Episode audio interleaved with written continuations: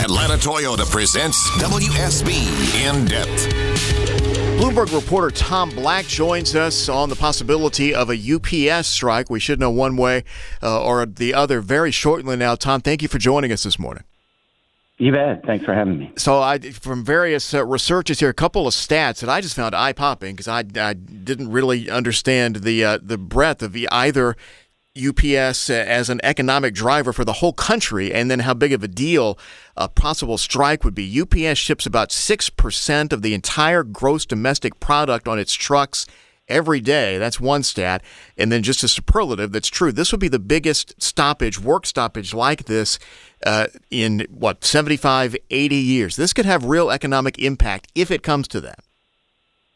It, it definitely could. They are the biggest private carrier of packages, and they're just there's not enough uh, competitors to absorb all that. So there, you would definitely see a slowdown in the movement of goods. Uh, it would be painful. So um, that's why a lot of people think if if it were to come to a strike, it probably wouldn't last that long. Yeah, and, and I, I see more sources saying that it's more likely there won't than that there will. Would you go along with that? I think that's the case. We're seeing some uh, progress in these talks. Uh, you have to remember that they flipped the the order around where they did the the local agreements. There's about 30 some odd local agreements that in the past were done after they had wrapped up the national contract. This yeah. time they did them first. So those are pretty much all out of the way. There's a couple of stragglers and now they're on to the the big issues. They haven't gotten to the really tough economic issues next. That will probably be started up next week, but uh, they're chipping away at it. Yeah, so money is an issue, and then there's some industry specific things that they can't come to terms on. Just broadly, then, the, the long term trend in the country is still that the share of, of the number of union workers is continuing to fall. But we've heard a lot on this general subject lately uh, labor and, and union at Starbucks, Apple and so forth. So just tell me, this is your beat, the logistics beat. Tell me how much muscle the unions really have to flex here, making their demands in this particular economic sector.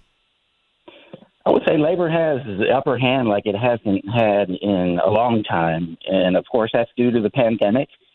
And you had all these essential workers uh, out there doing their jobs while people were huddled up in their homes. And UPS workers are essential workers. And they, um, the interesting thing is that UPS kind of benefited from its labor contract during the pandemic because uh, FedEx doesn't have unionized workers and their wages were rising quite quickly, and they were having problems recruiting people, whereas UPS didn't have that problem to that extent. They did have to pay, in some cases, above market rate, as they say. Uh, so that that um, that actually helped them. But now they're going to have to pay the piper, so to speak. So it's going to be interesting to see how much the union is going to want.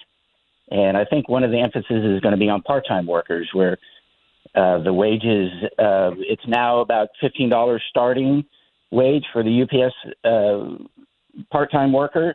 That used to be a lot of money, right? People were thinking fifteen dollar wage is uh, maybe unattainable. That's not the case anymore. As right. you know, wages have risen up quite a bit, and uh, now those part-time workers at UPS want to regain the the you know that gap that they had where they were earning more than than other workers in their same space.